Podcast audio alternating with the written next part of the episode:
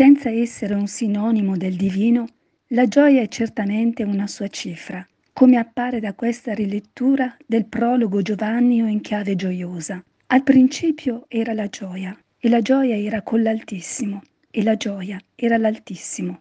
Tutto fu grazie ad essa, la gioia. Senza di essa nulla fu, di ogni essere qua giù. La gioia è la vita, la gioia emerse dalla tenebra. Essa è chiarezza al di là della notte, per nera che sia la notte. La gioia nessuno può oscurarla. La mia gioia nessuno può rapirla, insiste il figlio dell'uomo. Quando l'ultimo giorno verrà, gioia, tu sarai la mia dimora, gioia, tu sarai la mia musica. Buonissima domenica a tutti voi, cari amici che state partecipando a questo programma Palestra Familiare, e grazie per questo bell'inno che Gabriella ci propone, l'inno alla gioia. Pensate un po', di un francese, Pierre Talet. È interessante, no? Perché non sempre nella nostra vita c'è l'idea che all'inizio di tutto ci sia stato un atto d'amore, un atto di gioia, quella gioia che non sempre uno riesce a percepire nella propria vita. Però subito vi invito a vedere come un papà, Maurizio, poi Stefano e Giulia, sua moglie, riescono ad amare i propri figli, anche se magari dicono delle cose un po' contrarie a quello che si immaginava papà e mamma, no? Interessantissime queste due famiglie, perciò ascoltiamo con tanta attenzione. In modo particolare ricordate quella parola, i talenti, scoprire i talenti che uno ha. E Maurizio e sua moglie Elena hanno 7 figli, immaginatevi voi, no? Perciò uno vuol fare il chimico e poi gli dice da un giorno all'altro che vuole fare il becchino perché guadagna di più. Perciò tutto un mondo, no? Tutto un mondo che si va un po'. Però è così è la vita. E scoprire dei frammenti di gioia, anche, usiamo la parola, non so se è giusta, contraddizioni della vita, chi lo sa, però ascoltate voi con tantissimo interesse. E poi subito dopo queste due testimonianze familiari al 100%, ascoltiamo la testimonianza invece di uno storico, di un insegnante molto noto qui in provincia di Brescia, Anselmo Palini, no? Che ci darà proprio delle illuminazioni per essere uomini e donne di pace. Cari amici, buonissima domenica a tutti voi, siamo qui con una bellissima famiglia. Il papà e la mamma, ho i nomi in testa, però voglio chiedere ai figli di questo papà e di questa mamma se ricordano bene il nome del papà e della mamma. Buona domenica, tu come ti chiami? Simone Toni. Quanti anni hai? 7. Io mi chiamo Gabriele Toni. E tu, piccolino, come ti chiami? Miei anni. Ah, ma ascoltatemi un po', i vostri genitori che nome hanno? Giulia. Solo Giulia? E il papà? Stefano, ma gli volete bene? Così. Come così? Perché? Perché a volte litigano con noi, però non lo fanno apposta. Chi è che litiga con voi? Il papà e mamma? Sì. Sì. Ma santo cielo, non ho mai sentito io che il papà e la mamma litigano con i propri figli. Io ho sempre sentito che sono i fratelli che qualche volta litigano tra di loro. A me i genitori non piacciono. Perché? Perché litigano sempre. Con chi? Ma è vero che litigate sempre, Stefano e Giulia? Diciamo che discutiamo abbastanza, sì. Discutete abbastanza, ma in che senso discutete abbastanza? Chiediamo al papà. Ma perché noi abbiamo pensieri diversi, molte volte, e quindi si litiga. Si litiga. Ma scusatemi, ma voi ci volete bene ai vostri bambini? Sì. Certo, assolutamente sì. Assolutamente sì. Ma questa e perché gli volete bene? Si può sapere se i bambini dicono che litigate? No, vabbè, noi li vogliamo bene perché, oltre al fatto che sono i nostri figli e quindi sono frutto di un amore, perché sono dei bambini che comunque rispettiamo e amiamo sopra ogni cosa, a prescindere. Quindi è vero che ci sono delle discussioni che a volte magari sono più animate rispetto a altre, però anche è vero che dopo c'è sempre un perdono anche davanti ai figli, e questo è importante secondo me, che vedano anche questo. Ah, ecco, diciamo così che avete delle idee diverse su dei problemi. Com'è la storia, Stefano? Sì, perché magari io ho un punto di vista diverso da mia moglie, perché ognuno è diverso come pensieri, come testa, però alla fine comunque ci riconciliamo né più né meno, anche se poi dopo si va avanti sempre magari a pensarla col proprio punto di vista, però sono liti e molte volte anche futili. Ecco, futili. Ascoltatemi un po', e a voi quanto tempo è che siete sposati? 9 anni. 9 anni. E vi siete sposati subito quando vi siete incontrati o avete fatto un po' di fidanzamento? Quasi 2 anni di fidanzamento. Allora un po' vi siete conosciuti. Sì.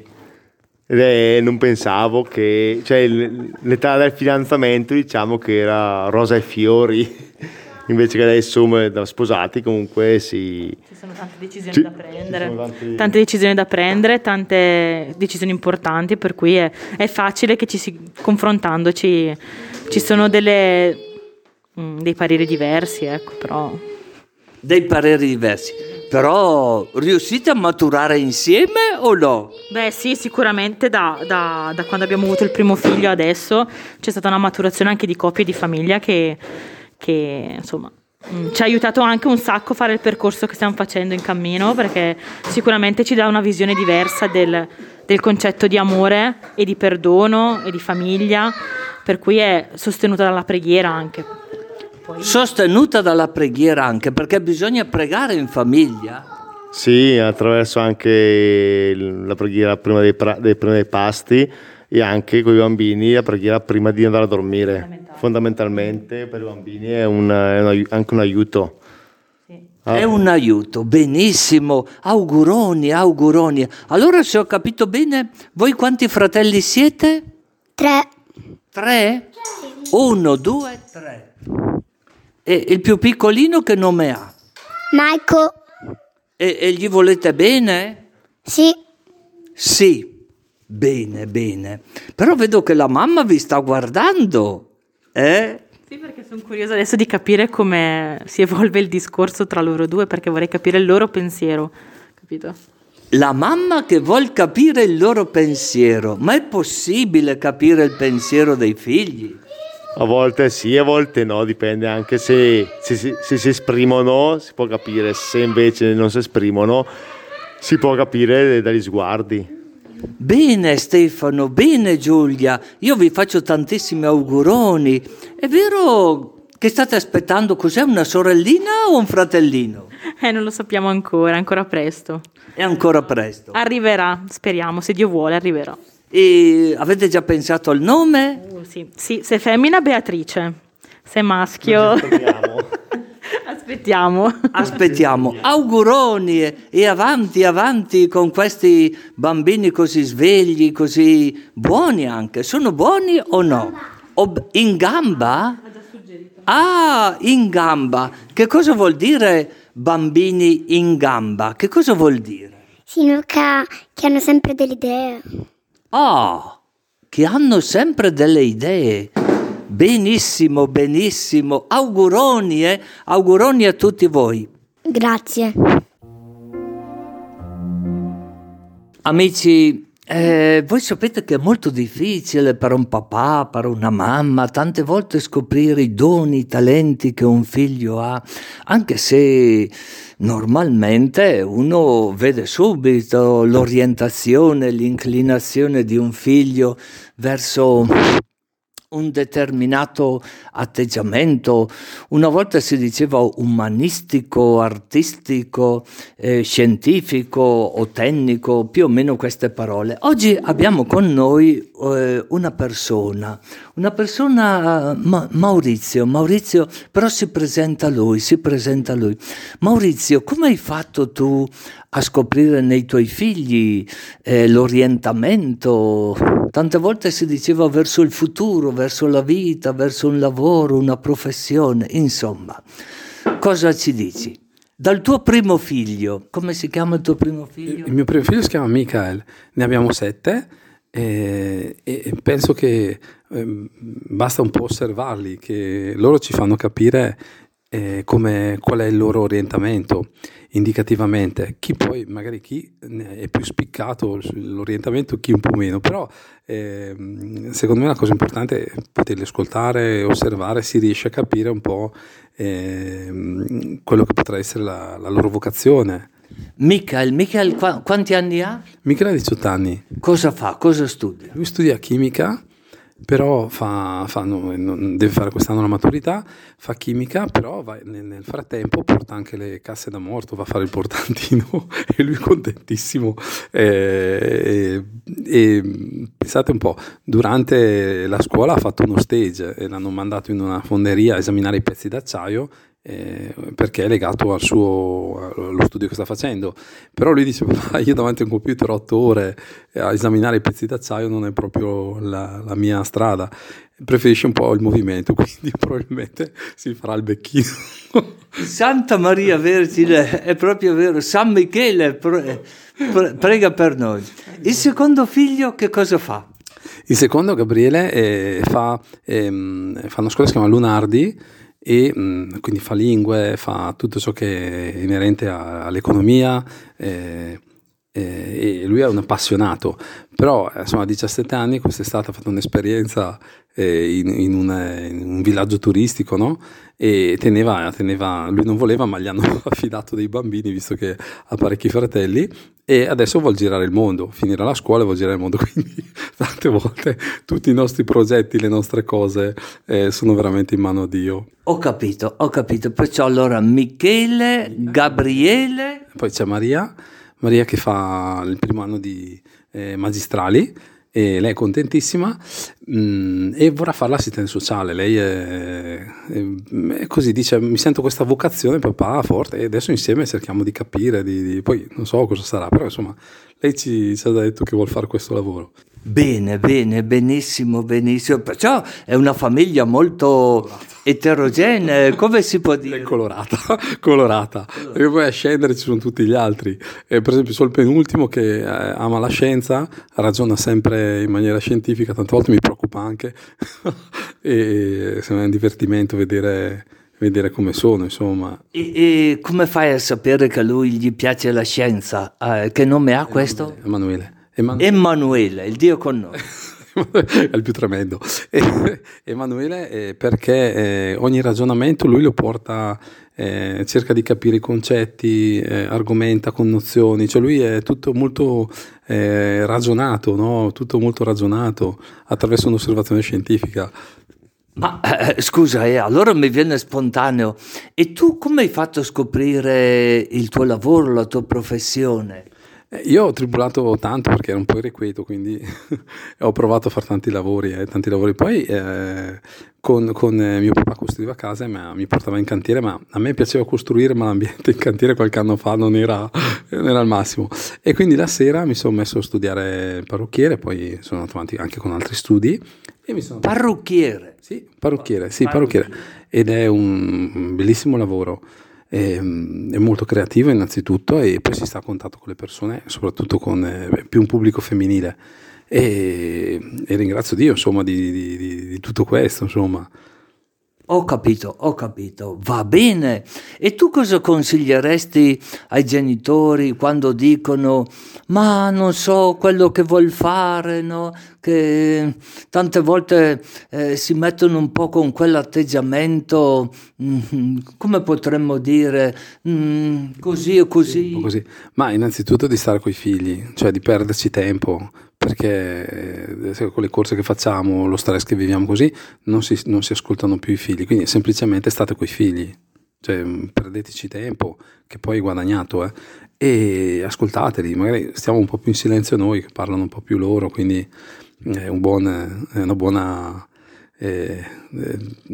strada per capire cosa vogliono fare. Perché tu dici ascoltare, però questa parola la usano un po' tutti, no? Che bisogna ascoltare i figli e così via, perché una cosa è ascoltare, un'altra cosa è sentire, no?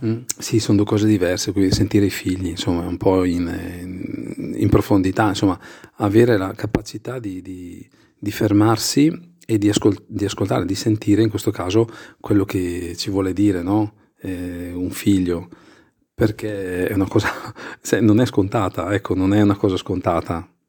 Mi viene spontaneo chiederti: e tua moglie come ti aiuta, o meglio tu come aiuti tua moglie, è così o no? Sì. Ma allora, siccome insomma 7 figli, la scuola, i tempi, i compiti, insomma tutte le cose, poi oggi è sempre più caotica un po' anche con questa situazione sociale che stiamo vivendo, e alla sera stacchiamo, alla sera a casa ci si trova e stacchiamo, nel senso che basta, non si parla di niente, stiamo insieme. Allora, magari cerchiamo di scherzare, di dire si gioca qualcosa, insomma cerchiamo di stare insieme, ecco, non è che serve molto, però i bambini, poi coi bambini i figli ci pensano loro a animare.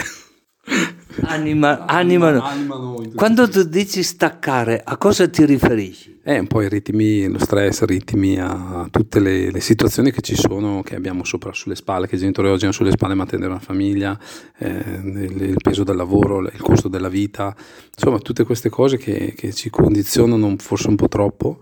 Ecco, staccare un po', basta, si dà un taglio e c'è la famiglia, insomma, si dà precedenza alla famiglia.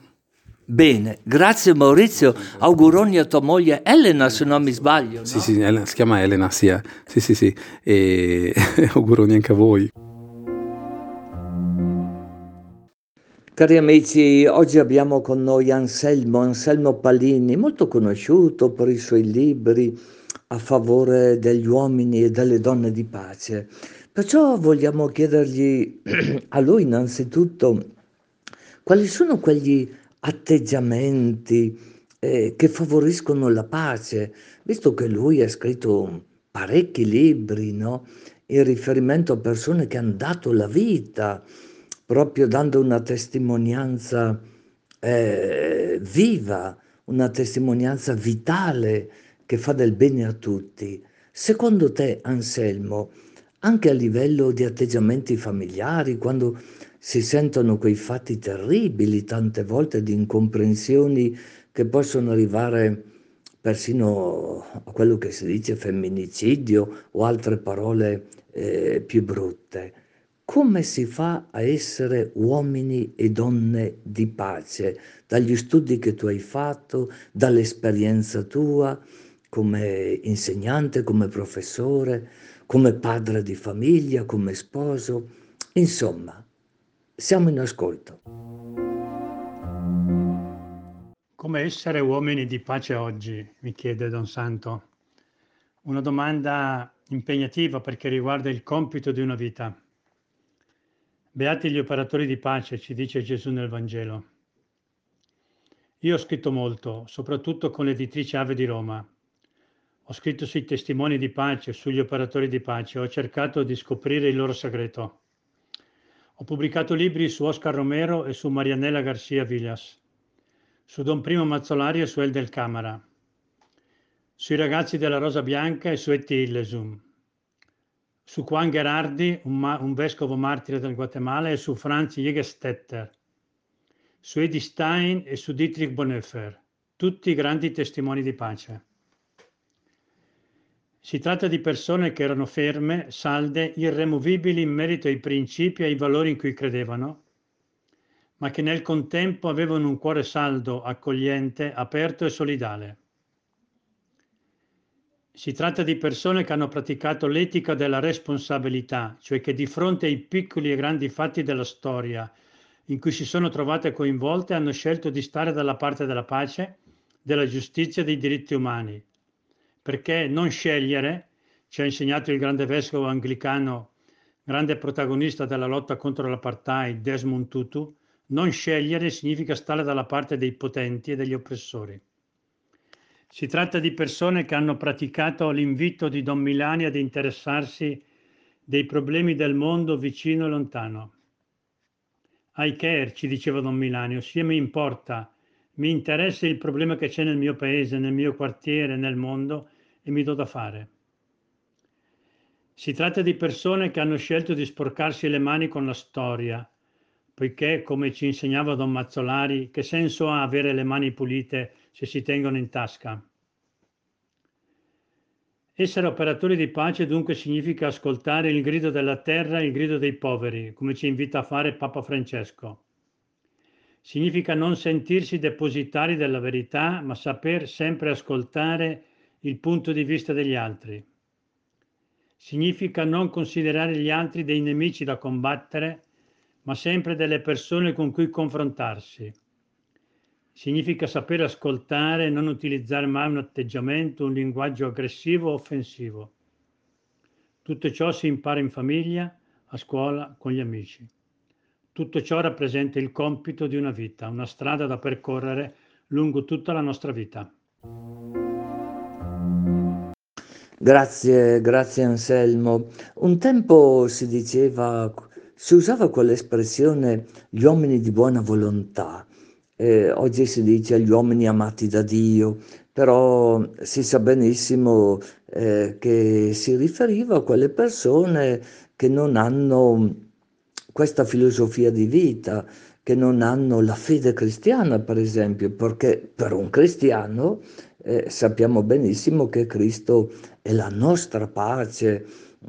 Addirittura l'Apostolo Paolo ci dice che è quello che ha rotto il muro di separazione tra giudei e pagani, con i gentili, riferendosi appunto a quel muro che effettivamente, praticamente separava il popolo chiamato eletto dagli altri. Potevano arrivare fino a un certo punto i pagani, però non oltrepassare, diremmo noi, quella soglia.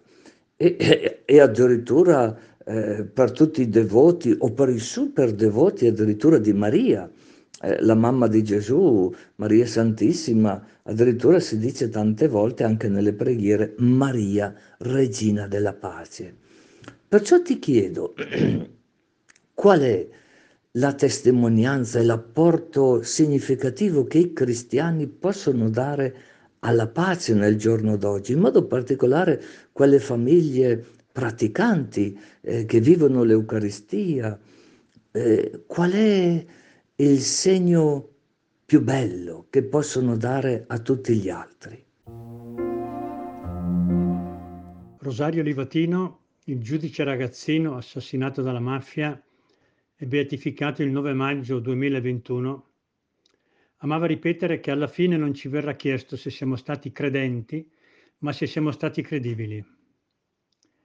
E il cardinale Carlo Maria Martini a sua volta aggiungeva: non vi chiedo se siete credenti o non credenti, ma pensanti o non pensanti. L'importante è che impariate a inquietarvi. Se credenti, a inquietarvi della vostra fede. Se non credenti, a inquietarvi della vostra non credenza. Ecco, la fede, la preghiera, l'Eucaristia ci devono aiutare ad essere persone credibili, ad essere persone pensanti. La nostra credibilità non dipende dall'andare in chiesa il più possibile, dal pregare sempre e dovunque, dal frequentare tutti i santuari di questo mondo, ma dalla nostra vita, dal fatto se siamo o no testimoni dell'amore che abbiamo incontrato. La nostra credibilità si verifica nella storia quotidiana, dalla nostra capacità di creare comunione, di creare fraternità. Ecco allora che la fede ci deve dare questa forza. La preghiera, l'incontro con la parola di Dio, ci devono rendere forti per camminare sulla strada della giustizia e della pace, della fraternità, dell'accoglienza, dello spezzare il pane con chi è povero e resta emarginato. Le persone di cui ho scritto nei miei libri, da Oscar Romero e El del Camara, da Don Primo Mazzolari e Etti Illesum, da Pier Luigi Muggioni a Juan Gerardi e così via, sono stati testimoni credibili, persone pensanti, che dalla fede hanno tinto la forza per affrontare la loro quotidianità secondo i valori che erano da guida nella loro vita. In primis il valore della pace, il valore della giustizia, il valore della fraternità, nella logica della non violenza, indicata più volte da Papa Francesco come la Magna Carta del Vangelo. Anselmo Palini, io ti ringrazio per il tuo tempo, per tutto il bene che fai alla tua comunità, agli incontri, dove tu sempre hai una presenza molto significativa. E vorrei farti un'ultima domanda, se permetti, no?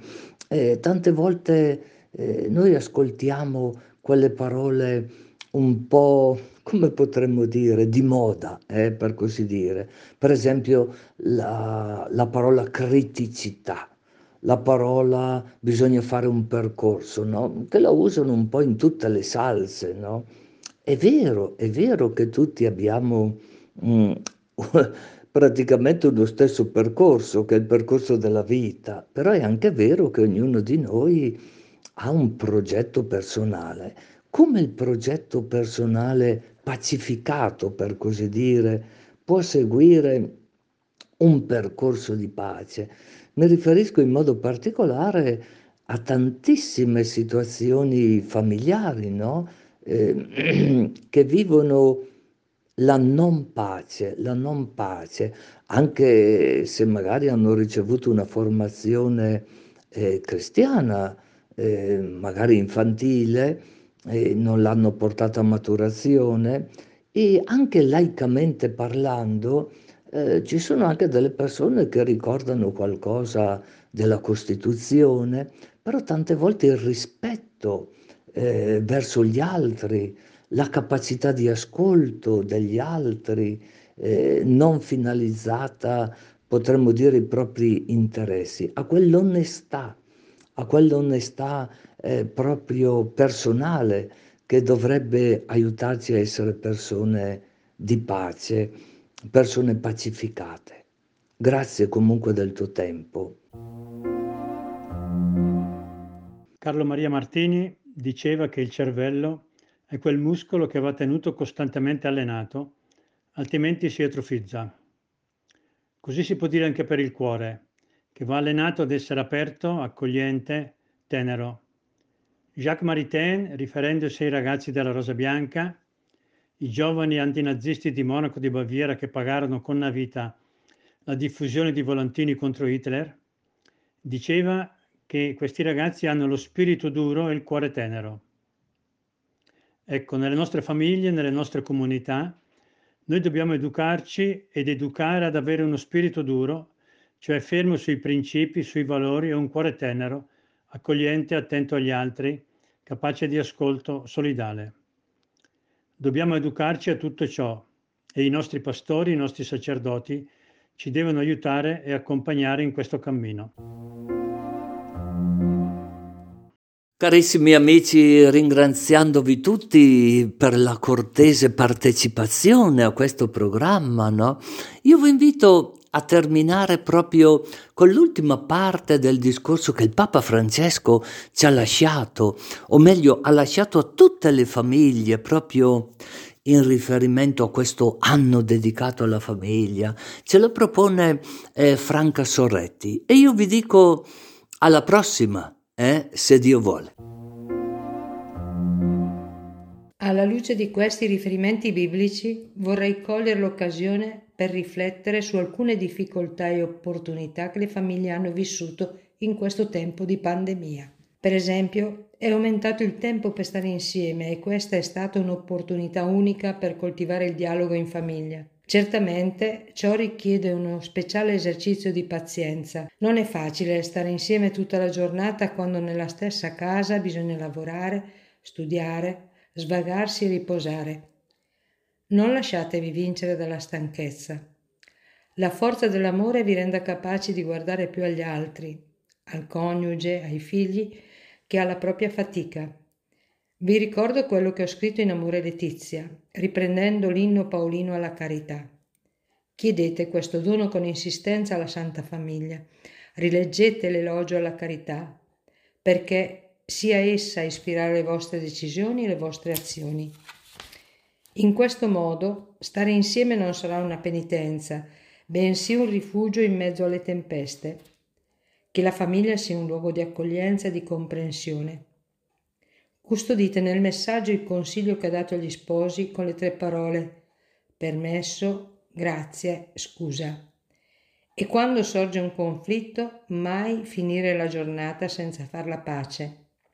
Non vergognatevi di inginocchiarvi insieme davanti a Gesù nell'Eucarestia, per trovare momenti di pace e uno sguardo reciproco fatto di tenerezza e di bontà, o di prendere la mano dell'altro quando è un po' arrabbiato per strappargli un sorriso complice.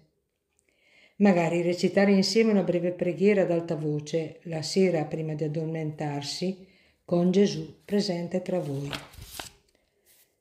È pur vero che per alcune coppie la convivenza a cui si sono visti costretti durante la quarantena è stata particolarmente difficile. I problemi che già esistevano si sono aggravati, generando conflitti che in molti casi sono diventati quasi insopportabili. Tanti hanno persino vissuto la rottura di una relazione in cui si trascinavano una crisi che non si è saputo o non si è voluto superare. Anche a queste persone desidero esprimere la mia vicinanza e il mio affetto. La rottura di una relazione coniugale genera molta sofferenza per il venir meno di tante aspettative. La mancanza di comprensione provoca discussioni e ferite non facili da superare. Nemmeno ai figli è risparmiato il dolore di vedere che i loro genitori non stanno più insieme. Anche in questi casi non smettete di cercare aiuto affinché i conflitti possano essere in qualche modo superati e non provochino ulteriori sofferenze tra voi e ai vostri figli. Il Signore Gesù, nella sua misericordia infinita, vi ispirerà il modo di andare avanti in mezzo a tante difficoltà e dispiaceri. Non tralasciate di invocarlo e di cercare in lui un rifugio, una luce per il cammino e nella comunità una casa paterna dove c'è posto per ciascuno con la sua vita faticosa. Non dimenticate che il perdono risana ogni ferita. Perdonarsi a vicenda è il risultato di una decisione interiore che matura nella preghiera, nella relazione con Dio. È un dono che sgorga dalla grazia con cui Cristo riempie la coppia quando lo si lascia agire, quando ci si rivolge a Lui. Cristo abita nel vostro matrimonio e aspetta che gli apriate i vostri cuori per potervi sostenere con la potenza del suo amore, come i discepoli nella barca. Il nostro amore umano è debole, ha bisogno della forza dell'amore fedele di Gesù. Con Lui potete davvero costruire la casa sulla roccia. A tale proposito, permettetemi di rivolgere una parola ai giovani che si preparano al matrimonio. Se prima della pandemia per i fidanzati era difficile progettare un futuro, essendo arduo trovare un lavoro stabile, adesso l'incertezza lavorativa è ancora più grande. Perciò invito i fidanzati a non scoraggiarsi, ad avere il coraggio creativo che ebbe San Giuseppe, la cui memoria ho voluto onorare in quest'anno a lui dedicato. Così anche voi, quando si tratta di affrontare il cammino del matrimonio, pur avendo pochi mezzi, confidate nella provvidenza, perché sono a volte proprio le difficoltà che tirano fuori da ciascuno di noi risorse che nemmeno pensavamo di avere. Non esitate ad appoggiarvi alle vostre famiglie, alle vostre amicizie, alla comunità ecclesiale, alla parrocchia, per vivere la futura vita coniugale e familiare imparando da coloro che sono già passati per la strada che voi state iniziando a percorrere.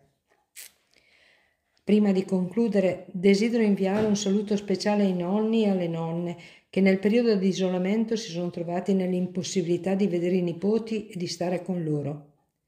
Alle persone anziane che hanno sofferto in maniera ancora più forte la solitudine. La famiglia non può fare a meno dei nonni. Essi sono la memoria vivente dell'umanità. Questa memoria può aiutare a costruire un mondo più umano, più accogliente. San Giuseppe ispiri in tutte le famiglie il coraggio creativo, tanto necessario in questo cambiamento di epoca che stiamo vivendo, e la Madonna accompagni nella vostra vita coniugale la gestazione della cultura dell'incontro, così urgente per superare le avversità e i contrasti che oscurano il nostro tempo. Le tante sfide non possono rubare la gioia di quanti sanno che stanno camminando con il Signore. Vivete intensamente la vostra vocazione. Non lasciate che la tristezza trasformi i vostri volti. Il vostro coniuge ha bisogno del vostro sorriso. I vostri figli hanno bisogno dei vostri sguardi che li incoraggino. I pastori e le altre famiglie hanno bisogno della vostra presenza e della vostra gioia, la gioia che viene dal Signore. Vi saluto con affetto, esortandovi ad andare avanti nel vivere la missione che Gesù ci ha affidato, perseverando nella preghiera e nello spezzare il pane. E per favore non dimenticatevi di pregare per me. Io lo faccio tutti i giorni per voi. Fraternamente, Francesco.